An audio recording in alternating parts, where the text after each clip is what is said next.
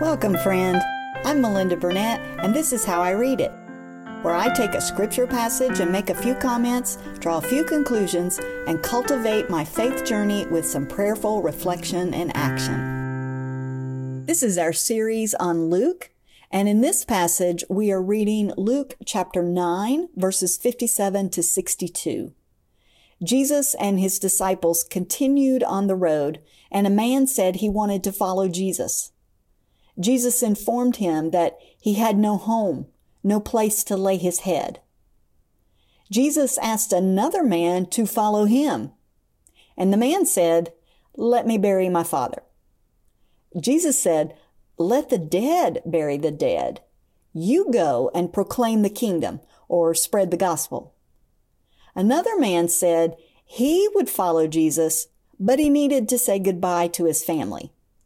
And Jesus answered him by saying, No one who looks back is fit for service. Jesus has been answering the question, Who do you say that I am?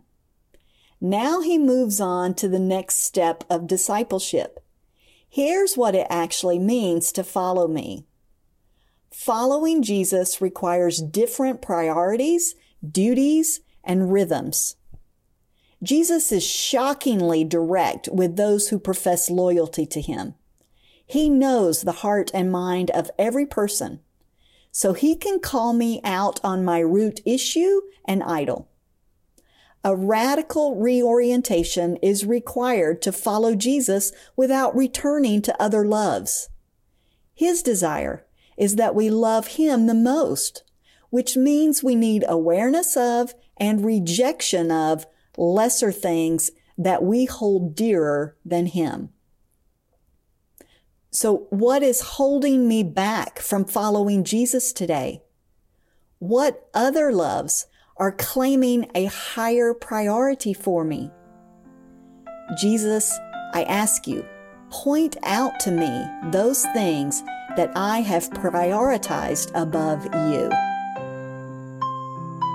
Thanks for hanging out with me.